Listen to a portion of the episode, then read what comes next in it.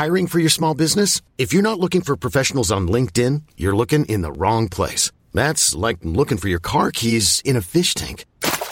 LinkedIn helps you hire professionals you can't find anywhere else, even those who aren't actively searching for a new job but might be open to the perfect role. In a given month, over 70% of LinkedIn users don't even visit other leading job sites. So start looking in the right place. With LinkedIn, you can hire professionals like a professional. Post your free job on linkedin.com/achieve today. Hi there, and welcome to Stock Club, a podcast brought to you by My Wall Street. I'm James, and joining me on today's episode are Mike and Anne-Marie from the My Wall Street analyst team.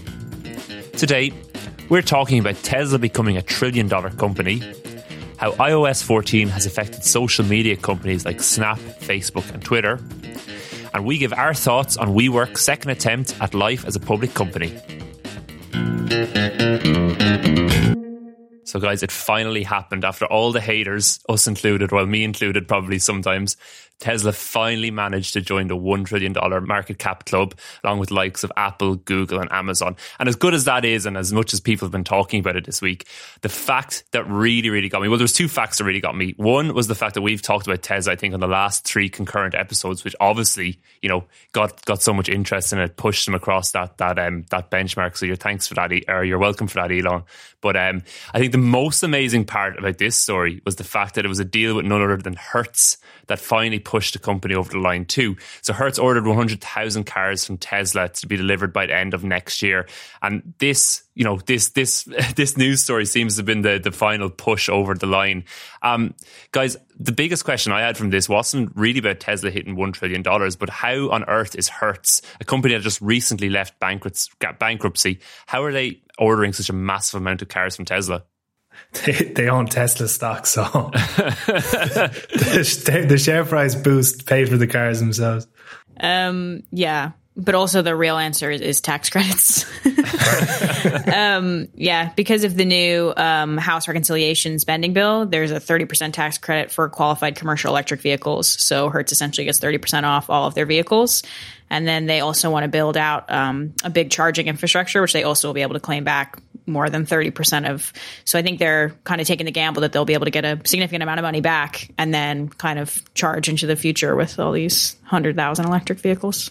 Okay. I think it's very, very appropriate, like cherry on top of this Tesla story, you know, a $5 billion promise from a bankrupt company.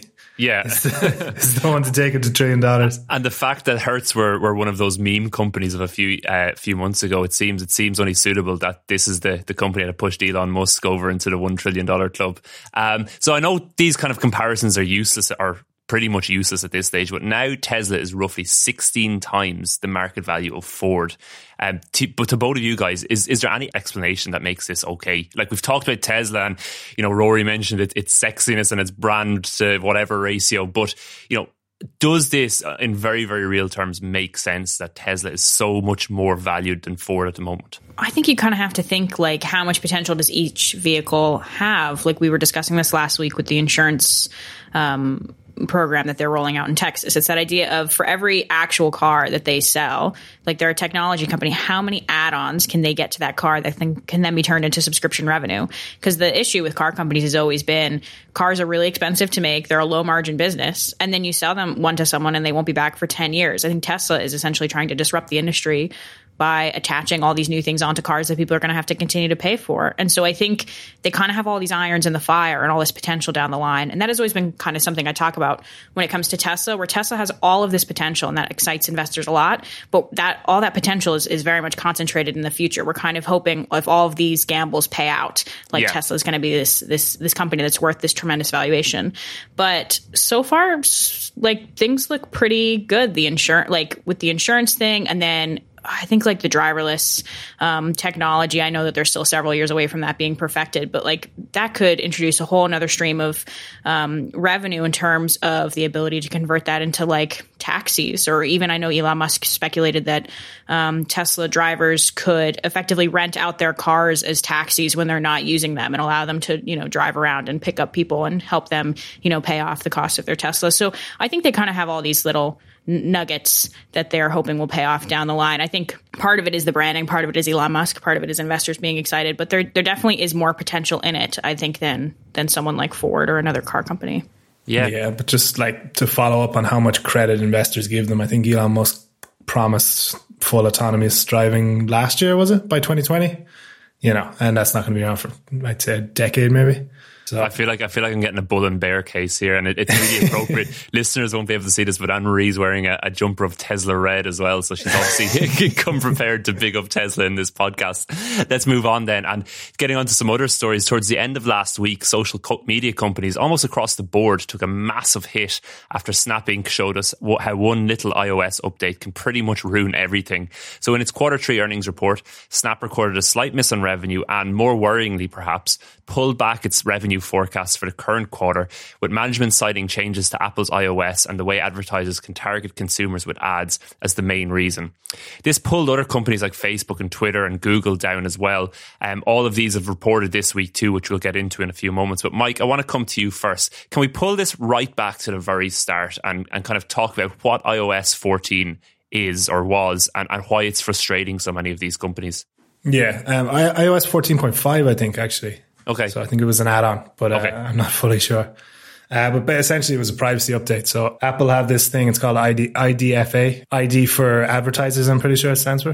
Probably know that. But essentially, with the iOS update, they decided to switch it up. So essentially, what it was that iPhone users were automatically opted in and you had to manually opt out. Apple changed this to asking iPhone users if they wanted to opt in or not. And I think in May, analytics came back that around 11% worldwide opted in when prompted, and only 4% in the United States. So using kind of Facebook as the main example, just because like in pure dollars and cents, I think they're the ones who are going to suffer the most. The secret ingredient to Facebook's advertising business is this like line of code called a pixel. Essentially what it does is kind of track users across different websites and apps, and then once they're on Facebook's apps, they can then be targeted with advertisements. Yeah, and it was essentially like an advertiser's dream. This is what made Facebook so good, is that they had all this information on its users. Its users came to Facebook's apps and spent 2 or 3 hours a day, so they had so much opportunity to target them with the right ad at the right time. So if you can think about that and then think 96% of this target market is kind of opted out of this tracking, and Facebook loses its secret sauce a bit. And this goes for any kind of advertising platform that uses the same sort of tracking algorithms. And this is just so we're clear, this is only across, you know, Apple products, so because this is an iOS update, obviously. Yeah.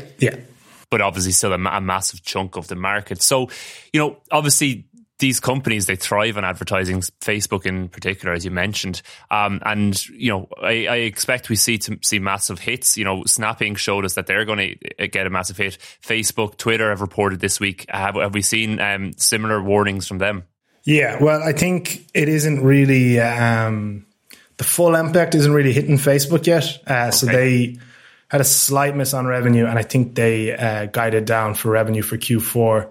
But from kind of more anecdotal evidence, like even within My Wall Street, I know our CMO Rob is pulling his hair out since April. Like cost of acquisition, Wall Street Journal did a survey, and like the cost of acquisition for customers has gone way up, tenfold in certain circumstances.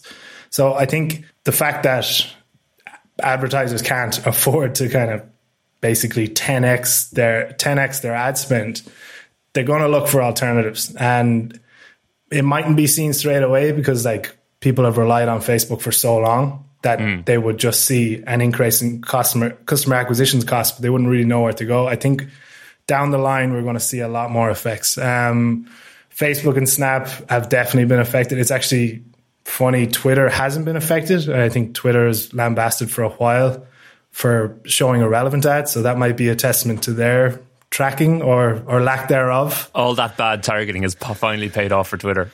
Yeah, but it's even affected Google. You know, Google is the other side of iOS. Google owns maybe an even larger online ecosystem, and it said its YouTube revenues were affected as well. So it's kind of scary to show how much kind of control Apple has over like what we see as the internet. Yeah. And like the ecosystem it has built, and like the companies that have developed within these walls it's constructed. So when it pulls a move like this, the kind of like the power, it flexes. Mm.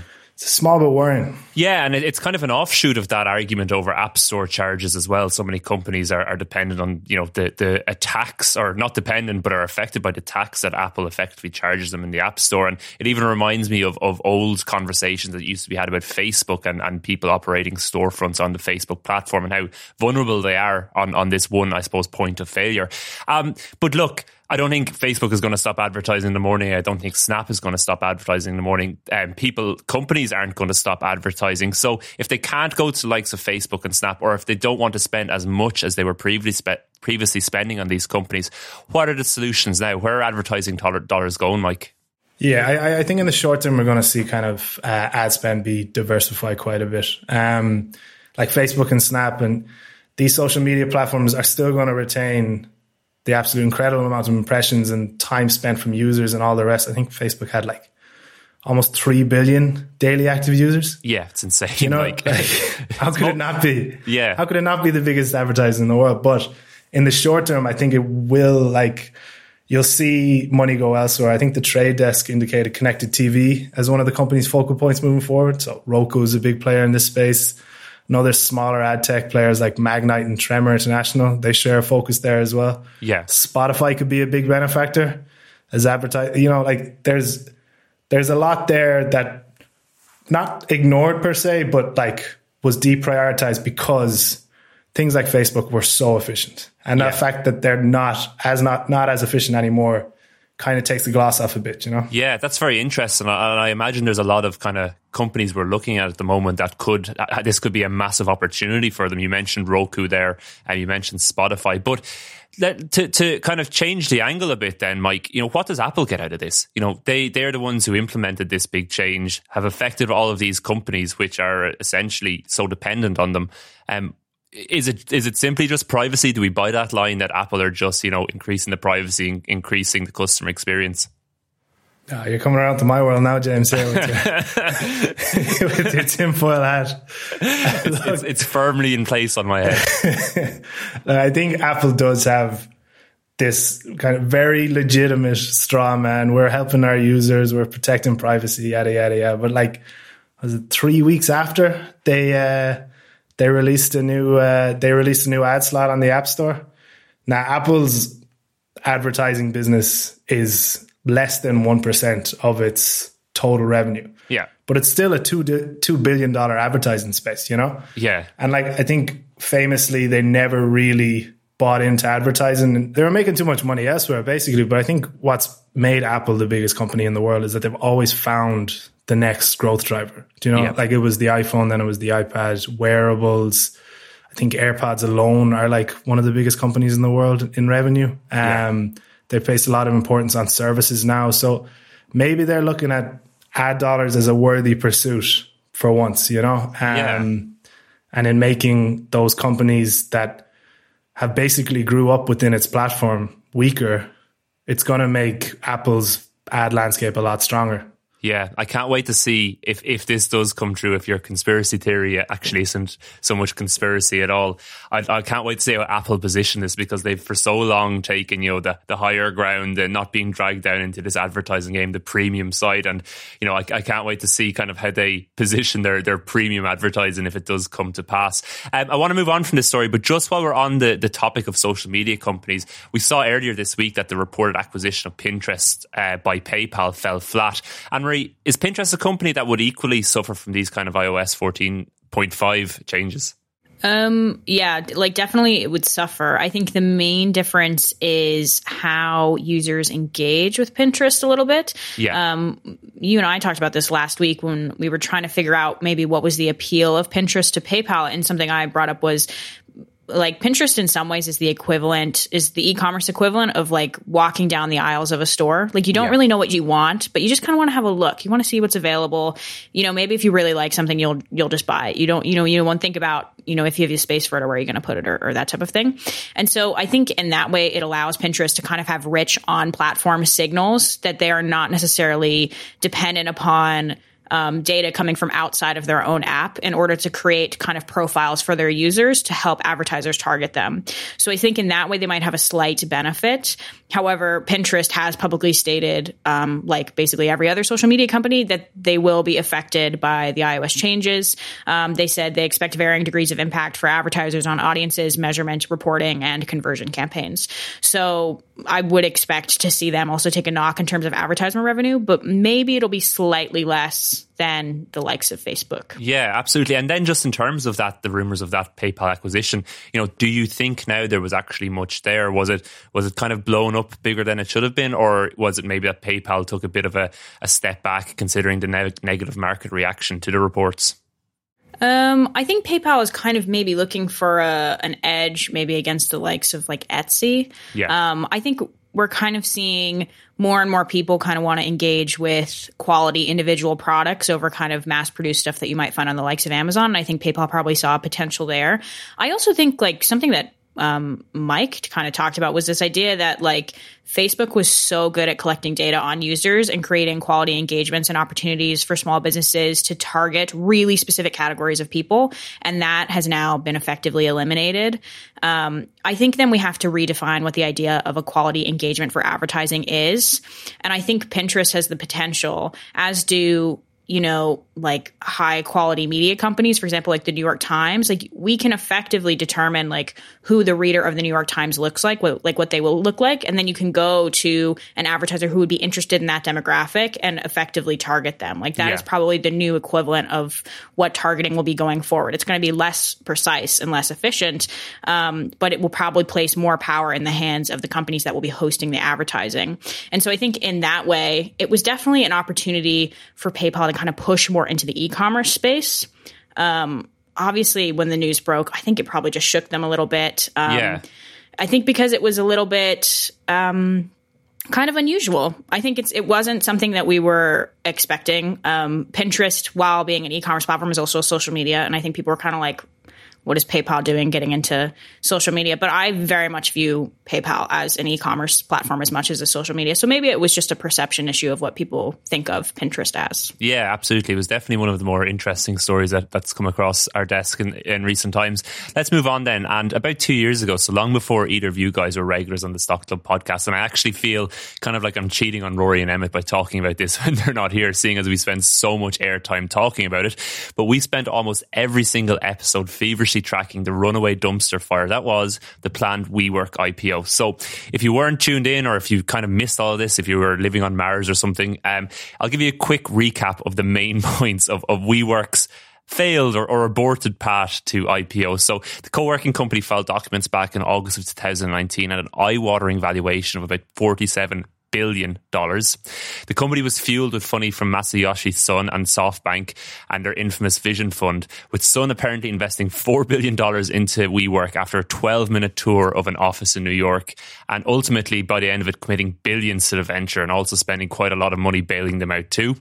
It kind of, you know, WeWork were teeing up and there was a few question marks around it, but once the world got hands on its S1 filing, it became clear how terrible this company was, not least thanks to a $2 billion loss in the year previous. That's $2 billion. The company was actually spending about $2 for every $1 it made. And the fact that CEO Adam Neumann had liquidated hundreds of millions of dollars worth of shares before the IPO. On the subject of Adam Neumann, of course, he was another kind of sticking point in this whole saga. So he was known for walking around barefoot in the office inside and out and apparently encouraging WeWork employees to do the same. He reportedly had plans to become the president of the world and to live forever. Most amazingly, however, I think from a business perspective, Neumann had trademarked the prefix "we," so WeWork and any affiliated companies or businesses. And then he forced the company he owned, so WeWork, to buy the rights of that prefix off him for almost $6 million. So if that doesn't say a lot about him, I don't really know what does. I think he had his eyes on other prizes at times. But look, that's just the main highlights of what happened. Ultimately, we know that the company ended up scrapping its IPO plans. It sold off parts of its business. It laid off thousands of workers. Neumann eventually got ousted, although he got a $1.7 billion payout from SoftBank for his troubles. And, you know, the kind of the issue was put to bed for a while. It kind of fell under that branch of like Theranos I'm thinking of, and to maybe a lesser degree Uber of these big money-burning companies coming to market with massive valuations and kind of burning us little guys who are silly enough to invest in when they do come to market. But now, we all love a good resurrection story, and WeWork is back on the public markets again, this time at a much smaller valuation, thankfully, and it took a different route to market this time. Anne-Marie, here we are 2 years later. What does WeWork look like as a company now to you? Well, some things have changed, but maybe not enough things have changed. I'd hope so. Yeah, few tweaks. There's been a few tweaks, but maybe not enough. We still have a bit of a cash issue, a bit of a loss issue, but it's still the same fundamental company in terms of they lease a bunch of buildings in major cities all across, and they have co-working spaces. That has remained the same. Yeah. They got a new CEO. His name is Sandeep Mathrani. He was previously the CEO of General Growth Properties, which is an American commercial real estate company and is the second largest shopping mall operator in the United States. And what's his opinion on shoes? I believe he is pro-shoe. Okay. So perfect. But crucially, when he became CEO of GGP, it was like right on the back of the company coming out of a declaration of bankruptcy. So he is used to kind of helping these companies rebuild. Okay. And he's very experienced in real estate. So that is a good thing. Like, he does look like the perfect man for the job. And there was a significant change in valuation. So in 2019, they were worth about $47 billion. And today they're worth about $9 billion. So we get a bit of a steep drop. Bit of a haircut. Yeah. And the financial picture is a little bit mixed. Obviously, they have made a lot of adjustments, but then on top of that, they get hit with COVID. So it's placed them in very kind of changing circumstances, which makes it kind of difficult to predict the growth that the company is going to experience and how successful they're going to be. So just a little bit on that. From 2019 to 2020, revenue was pretty much flat at $3.2 billion. So that was great. Even with COVID, revenue was flat. However, they lost $3.5 billion in 2019, and they lost $3.2 billion in 2020ty. Okay. So a little bit of an improvement. Progress. A little bit. It's 3 billion so far in 2021. Yeah, it is. Okay. It is. So they closed a number of locations. So at one point they had 850 locations. They're now down to 763. They decreased selling, general, and administrative expenses by $1.1 billion in 2020. They decreased operating expenses by $400 million. They had a $1.6 billion improvement to free cash flow, and they terminated a lot of leases that essentially allowed them to preemptively save $4 billion that they would have had to pay out in the future. Yeah. So that's good. We're doing restructuring. However, in Q1 of 2021, thanks to the pandemic, in one quarter alone, the company lost $2.1 billion. Wow. Also because they had to settle a lawsuit with former CEO Adam Neumann. Restructuring-related costs swelled from $56 million in Q1 of 2020 to $494 million in a single quarter. That's pretty bad. Yeah. And the company's revenue fell more than 50%. It was $1.1 billion in Q1 of 2020. It's now $598 million in 2021. And it shed more than 200,000 customers over the course of the year. So not great. It's not great. But Q2 2021, very minor signs of life that the company is screaming from the rooftops. So occupancy obviously dropped because people weren't interested in going into WeWorks during the pandemic. Yeah. It dropped from 80% at the beginning of 2020 to 48% Q1 2021. It went up 4% to 52% in Q2 of 2021. So just a little bit of improvement, but still lost $923 million in the second quarter of 2021, bringing up the total loss for 2021 so far to just under $3 billion. Okay. So.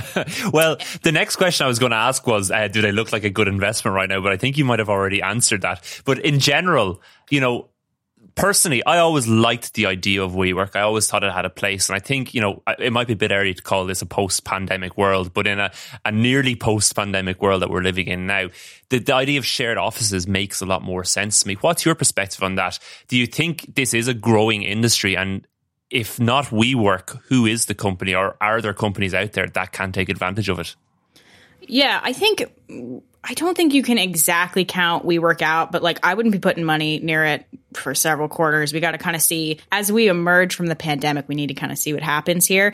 But the main difference in terms of the business model from pre-pandemic to post-pandemic is the enterprise membership percentage that WeWork sees. So the traditional kind of idea of WeWork that I think people have is that like a lot of people who work there are freelancers and they're just one person and they pay for their membership themselves. But over time, a lot of companies have actually been buying bulk memberships to help facilitate people that maybe don't live in the same city that the main office is in, or maybe it's like a sign-on perk. I know a lot of companies that offer work from home will also say, oh, we'll give you a stipend to get a WeWork membership or something like that. Yeah. And WeWork defines an enterprise client as someone who has 500 employees or more. And then they often sell these in like a group. So you could have an enterprise company that might buy 50 memberships. And then they calculate out, WeWork will calculate out a percentage of how many enterprise customers buy memberships in comparison to like just individual memberships that they sell.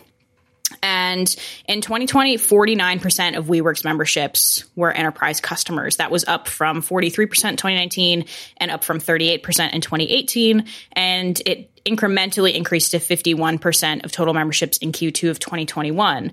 And these enterprise membership percentages basically move in line with revenue because 99% of WeWork's revenue is memberships.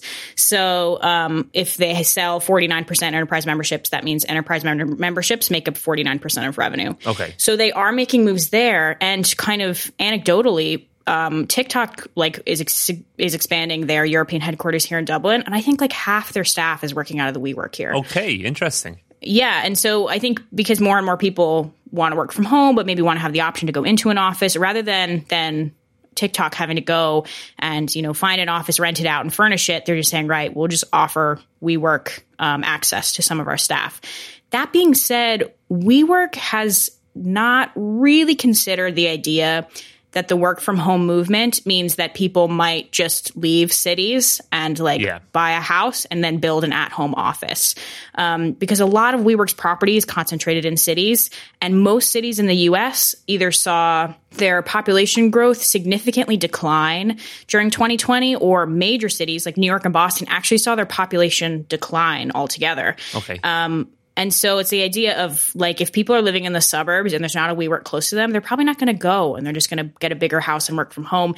And this is a reality that WeWork is in no way engaging with. Mathrani, the new CEO, he said, quote, "Those who are uberly engaged with their company want to go to the office 2/3 of the time at least." He added, "Those who are least engaged are very comfortable working from home." And I think that is completely untrue. People work from home for a number of reasons. That probably doesn't involve their commitment to their job. You know, like people who have kids probably want to be home so that they can go pick them up from school and stuff like that.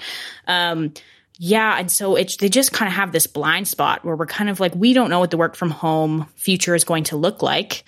And it might not include WeWork. It might just include more and more people moving away from cities so that they can do this on their own. Yeah, absolutely. Are you accusing the WeWork CEO of bending the truth, Emery? Yes. But this is maybe in like the least worst way that has ever happened in a WeWork story. So I think it's okay. Like it's a pretty low bar, but But what you said is that like if it's looking at enterprise clients now instead of the freelancers, it's just turned into a commercial leaser more than anything. Yeah. Sold us all a lie with people in bare feet and cucumber water and all the rest, but like it's not anywhere near what the company ever said it would be. Yeah. And I think like the name even itself has such connotations. Like I'd say it should nearly change the name because it's what it is. I think there's the company Regis or Rebus, its competitor in America is like 3 times the size of it or something. Yeah. You know? After spending so much money to buy the name though, Mike, they might be kind of slow to change it. There'll be royalties going back to Adam Neumann. Sunk cost fallacy and all that. Well, let's move on. This probably won't be the last time we ever talk about WeWork, but let's talk about some of the things going on in My Wall Street at the moment. So Anne-Marie, last week you mentioned you just added a new stock to the My Wall Street shortlist. And right now at the time of recording, that pick is up almost 10% already. So should we just tell Rory not to come back from Portugal? No, I want Rory to come back because the process of picking stocks for the app is like going through the 5 stages of grief. Like you have to get to the breaking point of almost being like, this is a terrible company. I can never go anywhere. And then you have like a moment of clarity where you're like, no, it's fine. I'm just panicking. And you have to put in all this work. It's actually a terrible process. Like he can do it. He can pick the stocks and I'll just do the first looks. That's fine. Well, there you go, Rory. I hope you're listening. That's a nice promotion for you there. We also had some great, more great content in My Wall Street app too, including two brand new first looks, one covering Progeny, a company, Mike, you pitched on the podcast not so long ago, and Blend Labs, as well as a new Stock of the Month coming on Monday, November 1st. Remember, you can check out all of this now by signing up to My Wall Street app and starting your free trial. You'll find a link for that in the notes for today's show. Let's move on, guys. And we've just got a quick question in mailbag this week. So we're going to take an earnings themed question, and you know, seeing as we're in the middle of earnings season right now, Mike, how much attention should we as investors pay to things like forecasts and guidance, especially this earnings season when there seems to be so much uncertainty around things like iOS 14, as we talked about, but also global supply chains. You know, the pandemic, there seems to be a myriad of things that people are kind of citing that make forecasting difficult. Yeah, I mean, we always say the market is a forward-looking vehicle. Like, nowhere is this more prevalent than when a company has a good earnings report but gives poor guidance. Yeah. Like, we don't care what you did half as much as we care what you're going to do. I think we saw it with Snap. It didn't miss on revenue that much, but the guidance sent people running for the hills. I think it dropped over 20% in one day, you know. So I think guidance is great because... Guidance is great when it's good, if that makes sense, because the company is confident, they have recurring revenues, they basically know how the next, well, it's not usually 3 months because they're halfway through the quarter when they actually do the earnings report, but they basically know pretty much how a quarter is going to go. Yeah. And they'll tell you all about it if it's going well. I think you have to be slightly wary when a company sets guidance just because they're setting the goalposts for themselves. They're going to make it easy. They're going to set guidance, they're going to beat guidance, and they're all going to give themselves a big pat in the back. If you are interested, I would look at analysts' expectations, which are kind of built around guidance, and they'll usually be slightly more accurate than the company's guidance themselves. But again, we always talk about this. An earnings report is 3 months if you're holding the stock for 10 years. I would only ever put too much importance on guidance if it's a bit of a disaster. If they're like, we are going to have a rough 3 months, probably follow on to a rough year, then I would pay attention, figure out why they're saying that, what are the kind of external factors or if it's internal factors. Yeah. But yeah, I do think it's a valuable part of the earnings report just because it'll give you a general sense of where the company is going. Yeah, it sounds to me kind of like a temperature check of you know, how management are feeling, how things are going. As you said, a lot of guidance forecasts are given in the middle of the quarter they might be guiding for. So it kind of gives you a sense where the company might be right now. Surely if a company misses its own forecast or guidance massively though, would that kind of be a bit of a warning sign to you that maybe management isn't as certain of things as they should be? Yeah, well,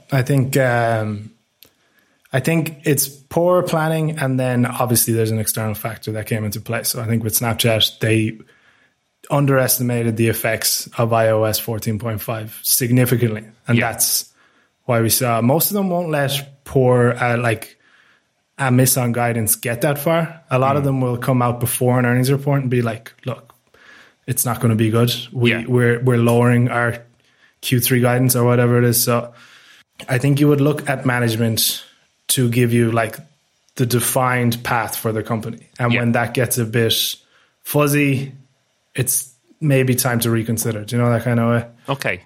Okay, interesting. Thanks for that. We're running way over time today, so let's move on quickly. And we've got an elevator pitch, as always, to finish out today's show. So for the season that's in it, I want you both to pitch me your Halloween-themed stock this week. So I'm giving you guys a lot of latitude with this. I probably should warn listeners that, I don't know. You can tell them yourselves, but I don't know if these are necessarily good stocks you're pitching. Halloween theme was the brief. So let's just see how this goes, and we will probably never do this again. Anne-Marie, do you want to go first? Mike, you were talking for a while there, so Anne-Marie, do you want to go first with your Halloween-themed stock? Yes. So my Halloween-themed stock is Tootsie Roll. Have you guys ever had a Tootsie Roll? I've never had a Tootsie Roll. They're terrible, so I wouldn't recommend them. They are a chocolate-flavored taffy. They have been around forever. The company is 125 years old. And they make Tootsie Rolls, and they make Tootsie Roll Pops, which are slightly better, where they put the taffy at the center of a lollipop. And they had very famous advertisements in the 50s of how many licks does it take to get to the center of a Tootsie Pop. But the interesting thing, first off, there are two interesting facts about Tootsie Roll, which I think should make it a questionable investment. Number one, in 1935, the company was in serious difficulty, and Tootsie Roll's principal supplier of paper boxes acquired them because they didn't think that the paper box company would survive if Tootsie Roll went out of business. Wow. So they're owned by a paper company at one point. And then number two is the recipe for the Tootsie Roll taffy includes a small portion of the taffy from the day previously, right? So in theory, if you were to buy a Tootsie Roll today, it has a tiny amount of Tootsie Roll from 1896 in it. What? Yeah. So it's not great. Also, the stock has only gone up 4.86% in the last 5 years. So it's not great all around. But you should try a Tootsie Roll. They're terrible. When you first said that, like, I knew there was some sort of like sweet or candy, and I thought it was going to be that it was what you got every Halloween when you went out trick or treating. I didn't expect that pitch. If you got Tootsie Rolls from a house while you were trick-or-treating in America, it was not a good trick-or-treating house. Okay. Like, if your friend came back from a house and was like, they gave me Tootsie Rolls, you would skip the house. It's not worth going to. Okay. No, I buy it. That's a good one. Mike, what about you? Can I say WeWork? It's like a scary dark pit where money goes to die. Yeah. And lots of bare uncovered feet as well. I picked Party City. The ticker symbol is PRTY, so you know it's a good time. Yeah. It's a party supplies company, and if any of our listeners are from New York, you'll know all about it. This is weird thing that happens near the end of September where every year these Halloween pop-up shops just appear around the city like magic. And I think it's like coordinated, so they all happen on the same day.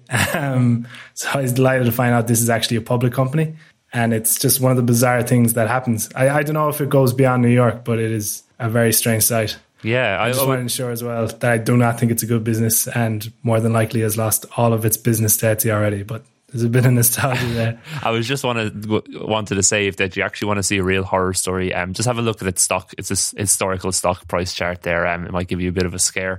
So that is it for today's show. Remember, if you have any questions you'd like us to answer, elevator pitches you'd like us to tackle, maybe even better ones than a Halloween-themed elevator pitch, I'd like you to beat that. Make sure to get in touch. You can find us on Twitter. That's at My Wall Street HQ. You can find us on TikTok. That's at My Wall Street. Or simply just email us at pod@mywallstreet.com. That's pod@mywallstreet.com. If you're enjoying the show, make sure to tell your friends about us, and don't forget to leave a review for us on whatever platform you listen to us on. From the three of us here today, thanks for joining us, and we'll talk to you next week.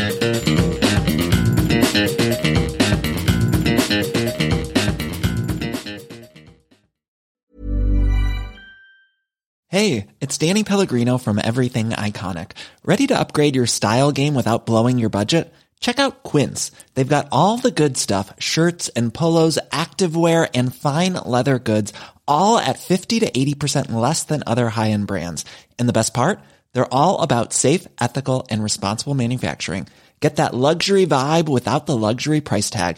Hit up quince.com/upgrade for free shipping and 365-day returns on your next order. That's quince.com/upgrade.